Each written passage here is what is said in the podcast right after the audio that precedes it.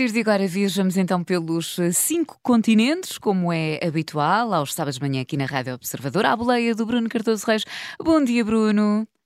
Bom dia. Olá, e bom começamos dia. Com, com a guerra um, e como hoje estás a entrar uh, precisamente uh, no programa a partir de Berlim, proponho que olhemos para a forma como um, a Alemanha está a olhar para esta uh, guerra, nomeadamente para os contributos que tem dado. Pronto, de facto, aparentemente não há grandes mudanças no terreno, embora tenhamos de ter aqui algum cuidado. Há a questão de Bakhmut, onde de facto há um esforço sistemático, há meses e meses da, da Rússia e, portanto, é possível que haja alguma evolução, mas de facto estamos essencialmente numa, numa fase defensiva da guerra, eh, muito também por esgotamento e tentativa de reconstituir forças e equipamento das duas partes, o que não quer dizer que não haja aqui manobras importantes nos bastidores, precisamente a esse nível, e também lá está estamos a falar de uma guerra prolongada, que já se está a aproximar de um ano, eh, nesta dimensão da procura de aliados, da procura de apoio no exterior, inclusive eh, por causa dessa necessidade de procurar, nomeadamente, equipamentos, munições, todo o tipo de abastecimentos que são essenciais para manter um esforço de guerra. E é realmente aí que a Alemanha aparece sempre como, de facto, um país muito importante. E, de facto, aqui em Berlim, a impressão que fica muito clara é que os alemães não querem deixar dúvidas sobre eh, o seu grau de empenho e de solidariedade com a Ucrânia. Eh, eu estou convencido que vi mais bandeiras da Ucrânia, estou, estou convencido, não estou seguro que vi mais bandeiras da Ucrânia em todo o tipo de edifícios públicos e privados em, em Berlim do que propriamente bandeiras da própria Alemanha. E isto vai para além da impressão. A última sondagem que eu vi de novembro eh, dava 92%, 92 dos alemães a mostrarem simpatia com, e, e solidariedade com a Ucrânia. Um, ao mesmo tempo, no entanto, temos de ter aqui algum cuidado na interpretação destes números, ou seja, eh, aparentemente 56% acham que já ajudam o suficiente a Ucrânia, portanto, se os ucranianos estão a pensar pedir mais apoios, mais apoios financeiros, um reforço da ajuda alemã, se calhar eh, tem aqui pouca margem a esse nível, isso é inevitável, é exatamente aquilo que Zelensky foi fazer, por exemplo, aos Estados Unidos. Um, e, eh, de facto, eh, isso significa que eh, a Ucrânia tem de ter aqui algum cuidado. Dito isto, a verdade é que se olharmos para os números, e nomeadamente para os números que têm sido corrigidos por um instituto aqui alemão de Kiel, de facto a Alemanha é o segundo país que, em termos objetivos, já apoia mais a Ucrânia. Estamos a falar de mais, 2 mil, mais de 2 mil milhões de, de euros. Agora, isso é bastante menos que os Estados Unidos, que, é, que representa quase 10 vezes mais do que isso, e, sobretudo, aquilo que também os alemães queixam, eh, os ucranianos queixam muito, eh, é que, de facto, os eh, alemães parecem fazê-lo de uma forma muito burocrática, muito rígida, se calhar diríamos nós, muito tipicamente alemã. Se calhar os alemães dizem, não, nós até estamos a acelerar as coisas, e dizem realmente isso, inclusive na própria imprensa, nós já estamos a fazer um esforço enorme para ir para além daquilo que é habitual, mas se calhar esse esforço parece aos outros, apesar de tudo, demasiado lento eh, demasiado burocrático numa situação de guerra e, de facto, aí os norte-americanos têm eh, uma enorme facilidade, têm fundos imensos no campo da defesa que podem ser utilizados livremente pelo Presidente, eh,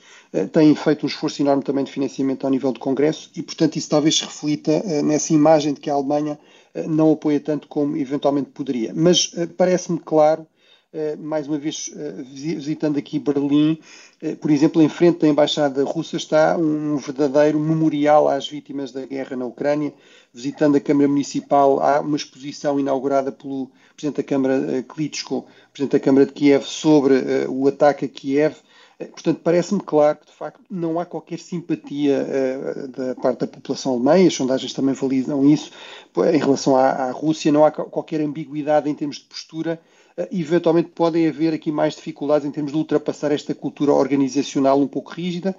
E depois teremos o outro teste, uh, em termos de uma eventual erosão de apoio, que é uh, se isto tem um impacto muito negativo uh, naquilo que é um dos pilares também da, da Alemanha do pós-Segunda Guerra Mundial, que é esta ideia do milagre económico. E realmente o gás barato russo, desse ponto de vista, era muitíssimo importante, mas de facto os alemães estão a fazer um esforço enorme para se adaptar eh, e isso, inclusive, reduzindo o aquecimento a um máximo de 19 graus, reduzindo tudo o que é iluminações públicas. Portanto, há de facto aqui um esforço, uma empatia clara. Eh, o teste do tempo dirá eh, se veremos erosões mais significativas a esse apoio alemão, tão importante para a Ucrânia ou não. Seguimos eh, na nossa viagem pelos cinco continentes para a América do Norte, porque a atualidade política nos Estados Unidos eh, tem estado muito marcada pelo relatório da comissão que investigou os ataques ao Capitólio. Trump pode ficar impedido de concorrer às, às próximas eleições. Uh, que futuro é, é, que está previsto, Bruno, para o Partido Republicano numa altura em que pode reconquistar o controle da Câmara dos Representantes? Pronto, à partida, eh, o Partido Republicano conseguiu, eh, nestas eleições intercalares, realmente recuperar o controle da Câmara dos Representantes, embora por uma margem estreita, não conseguiu uh, conquistar uma maioria no Senado, portanto, aí os democratas continuam a ter maioria, até reforçaram ligeiramente com mais um senador. Agora, de facto, isso são resultados que refletem uma grande dificuldade de, dos candidatos mais próximos de Trump, de facto, em conquistar o eleitorado moderado, o eleitorado indeciso, eh, o eleitorado não filiado. A grande questão aqui, e é desse ponto de vista que eventualmente o trabalho deste comitê, que é um comitê bipartidário, eh, tem, embora tivesse apenas dois republicanos eh, e dois republicanos no fundo dissidentes, o mais, a mais conhecida é a Liz Cheney, mas estes dois congressistas republicanos, os dois não vão estar na nova Câmara dos Representantes, portanto, no fundo, foram marginalizados do partido. Uh, agora, este comitê realmente faz aqui um trabalho muito impressionante, uh, mais de 800 páginas, entrevistou mais de mil testemunhas, muitas delas conselheiros próximos do, do Presidente Trump, envolvidos todo o tipo de ministros, enfim, de responsáveis republicanos da Casa Branca, e de facto consegue comentar de uma forma muito exaustiva e eu diria que inequívoca que, eh, de facto, Trump, sem Trump não teria havido o ataque ao Capitólio a 6 de janeiro, que ele deliberadamente quis esse ataque e que, eh, de facto, num gesto sem precedentes, como diz este relatório, eh, sem precedentes na história norte-americana, de mais de dois séculos, de facto, um presidente tentou ativamente impedir uma transição pacífica do poder, tentou alterar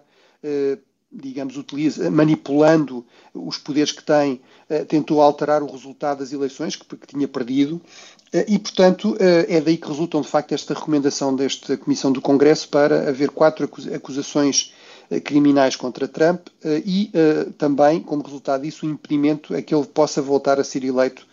para um cargo oficial, para um cargo público. Agora, isto são puramente recomendações, portanto, não, é, não se trata de uma decisão, muito menos uma decisão final, tudo terá de passar ainda por processos judiciais. Portanto, no fundo, o que nós estamos a falar aqui é, sobretudo, um juízo político. Eu aí acho que realmente o fundamental é perceber eh, qual é aqui o impacto disto a dois níveis. Um ao nível das elites republicanas, eh, e aí há sinais de uma crescente impaciência de cada vez mais elites republicanas com os custos para o partido de, do, do, apoio a Trump e do peso de Trump, inclusive nestas eleições intercalares. Uh, mas eu diria que isso, enfim, está muito dependente do segundo grande fator, que é a popularidade de Trump e a popularidade de Trump, sobretudo entre o eleitorado republicano. Pela primeira vez, nós temos visto sondagens em que Trump já não é o candidato mais popular para as eleições uh, de 2024 uh, eh, entre os eleitores republicanos. A última sondagem já dá uma vantagem de 23 pontos percentuais ao, ao governador reeleito da Flórida, Ron DeSantis, que já falámos aqui várias vezes. E, portanto, a combinação deste, de, destes fatores do, do aparecimento de uma alternativa credível pode realmente levar a que finalmente Trump perca o controle que tem mantido sobre o Partido Republicano e que realmente é algo muito raro na história. Por regra, um presidente que sai derrotado nas eleições presidenciais eh, abandona a política ativa eh, e deixa o partido seguir em frente. Trump não fez isso. Veremos eh, se é desta, mas realmente teremos de continuar a acompanhar a evolução das sondagens também para perceber se se consolida esta ideia de que Trump realmente é um predador e que há alternativas com mais popularidade entre os republicanos a Trump, como nomeadamente este Ron DeSantis. Bruno, vamos voltar à Europa e agora para falarmos de, de Espanha, uh, depois uh, do Tribunal Constitucional ter bloqueado uma reforma legal do governo. Que novas implicações para a governação de Pedro Sánchez é que este caso pode ter? Bem, eu acho que uh, a Espanha está aqui realmente com uma crise constitucional séria e isso pode criar problemas em termos realmente da, da questão da governabilidade do país, mas a mim, sobretudo, interessam mais as implicações eh, mais amplas e que vão para além da Espanha. Ou seja, de facto, nós temos aqui uma situação anómala, que é a impossibilidade, há vários anos, de renovação do Tribunal Constitucional por impossibilidade de compromisso entre os dois grandes partidos espanhóis, entre o PSOE, o Partido Socialista Espanhol, e o PP, o Partido Popular. Parece que, de facto, voltou-se àquela cultura política espanhola muito avessa ao compromisso, em que o compromisso parece que é algo muito negativo e que deve ser quase automaticamente rejeitado, quer à esquerda, quer à direita, e isso cria um problema enorme para gerir uma Constituição que muitas vezes obriga praticamente a esses compromissos, e aqui é o caso. A tentativa do PSOE realmente forçar a resolução do problema através de uma maioria simples também é altamente problemática, levou de facto a este veto do Tribunal Constitucional e, e sobretudo, levou também, e isto mostra como há implicações para além de Espanha, levou a uma posição das próprias instituições da União Europeia que, em coerência com aquilo que, por exemplo, têm sido as posições assumidas em relação a problemas semelhantes, embora com um histórico diferente, mas uh, de, da, da, Polónia e da Hungria, em que há realmente um problema de alterações no funcionamento do sistema judicial por, uh, por resultado de simples maiorias,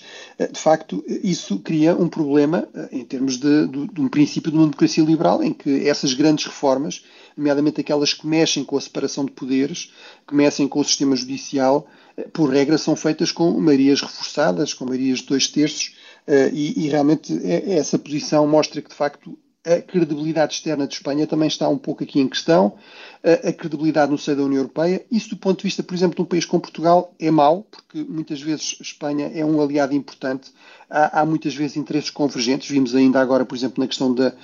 tudo o que foi o mercado energético, o preço do gás com Portugal e, portanto, uma, uma, Espanha mais enfraquecida é, desse ponto de vista, um aliado mais, mais fraco para Portugal. Além de tudo, tudo o que tem implicações negativas em termos de governabilidade de Espanha tem implicações também na economia, negativas para a economia espanhola. Obviamente, a economia espanhola é um dos nossos é o nosso principal parceiro eh, comercial e económico e, portanto, também indiretamente terá aqui um impacto negativo sobre, nomeadamente, a economia eh, portuguesa e, por restamento, para o conjunto da economia europeia, que já enfrenta alguns problemas sérios, como resultado da primeira pandemia e depois de todo o impacto da guerra económica com, com a Rússia. Bruno, temos ainda tempo para passar por África uh, e para olhar especificamente para o Congo e para a Etiópia. Podemos falar de paz? Bem, eh, eu acho que é importante aqui sublinhar que se trata de dois processos de mediação. Um deles já tínhamos falado em relação à Etiópia, eh, ainda não tínhamos falado deste em relação ao Congo, ao antigo Congo belga. Eh, de facto, são processos de mediação africanos com um envolvimento forte da União Africana e de outras organizações subregionais. portanto, isso eu acho que em si mesmo é um aspecto muito positivo. Não, os, africanos não estarem aqui dependentes de outros e, de facto, serem uh, protagonistas africanos, uh, no caso, por exemplo, do Congo, o antigo presidente do, do Quênia, o Ouro Kenyatta, a serem aqui os principais mediadores. Agora, obviamente, esse aspecto em si mesmo positivo não resolve o problema se depois, em termos do terreno, as coisas não evoluírem. Em relação à Etiópia, nós também na, no comentário que aqui fizemos chamámos a atenção para o facto de um ator muito importante que é a Eritreia, que separou da, da, Etiópia eh, na sequência da própria guerra civil etíope, mas que entretanto se aliou ao governo central contra esta revolta no Tigré, não estava envolvido nas, nas negociações de paz eh, e não há sinais de que realmente esteja empenhado eh, no acordo de paz ou em retirar dos territórios que entretanto ocupou e portanto isso é preocupante. No, no Congo, de facto, houve alguns sinais positivos nas últimas semanas, nomeadamente a entrega de uma cidade importante no, na zona do leste por este movimento do M23, que é um movimento muito próximo, muito ligado, muito apoiado uh, pelo Ruanda, até porque há aqui uh, etnias também próximas da, das etnias ruandesas nesta zona do leste do Congo. Uh, portanto, houve esse sinal positivo, mas de facto ainda é muito cedo para se poder dizer que temos aqui um processo de paz bem consolidado e que tem garantias de sucesso. Em todo caso, eu diria que são, são passos positivos, são passos importantes e vamos esperar que sim, que, que evoluam no sentido positivo. O Congo é, de facto, o, o, segundo maior país da África, a seguir à, à Argélia, é um dos países mais ricos em recursos naturais, é o grande exportador a nível global, por exemplo, de cobalto e de outros minerais raros. Portanto, potencialmente seria um país com uma enorme riqueza, mas infelizmente o desgoverno, a corrupção, mas também muitos conflitos internos que se arrastam há décadas têm impedido uh, que, que seja um país realmente com o nível de desenvolvimento e o nível de prosperidade que poderia e deveria ter. Bruno, última paragem, América Latina. Se olharmos para os últimos meses, podemos falar numa onda rosa, Bruno?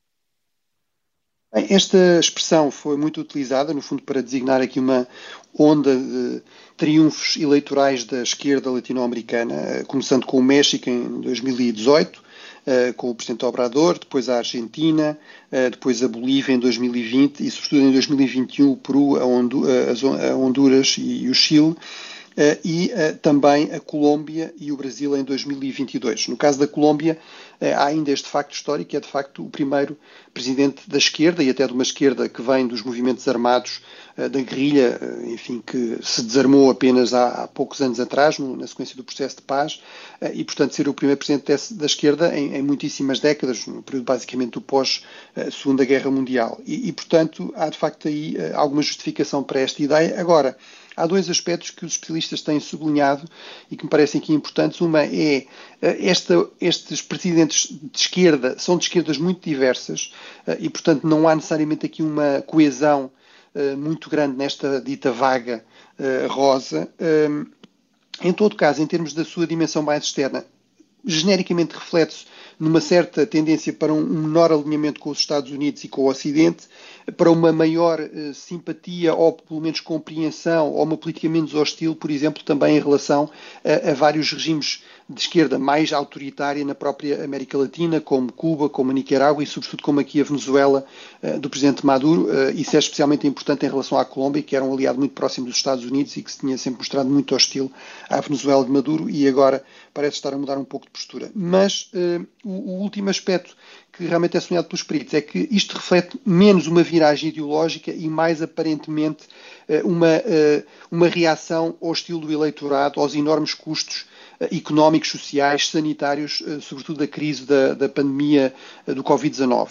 Países como o Peru e como o Brasil estão no top 3 dos países com mais mortes per capita a nível mundial. E, de facto, estes são países que têm uma enorme fragilidade económica eh, têm enormes níveis de pobreza eh, e têm também sistemas de saúde com bastantes fragilidades e, portanto, foram especialmente atingidos pela, pelos vários impactos negativos da Covid-19 e, portanto, no fundo, os, os, governos que estavam no poder sofreram com isso eh, e, por acaso, a maior parte deles eram governos tendencialmente à direita. Se veremos se nas eleições, por exemplo, na Argentina, este, este, no próximo ano, em 2023, se confirma ou não esta onda rosa, a olhar para, a julgar pelas sondagens, há, há sérias hipóteses, por exemplo, de um candidato de direita ganhar as eleições na Argentina eh, contra, eh, digamos, o, o, presidente mais à esquerda que está no poder atualmente, este peronista de esquerda, eh, e, portanto, veremos se a onda rosa, afinal, acaba por se inverter rapidamente já a partir do próximo ano, 2023. Muito bem, Bruno, fica por aqui esta edição do Cinco Continentes, de resto, a última deste ano de 2022. Por isso, Bruno, até para o ano, uma ótima passagem de ano e um excelente 2023. Até para o ano, Bruno. Muito obrigado. Um bom ano para, para, para ambos e, e, e, aproveitem bem esta pausa para, para as festas e até para o ano. É isso mesmo, até para o ano. Um abraço. Voltamos então a ver-nos para o ano. Cinco continentes de regresso, então, 2 a 8 e sempre disponível em podcast.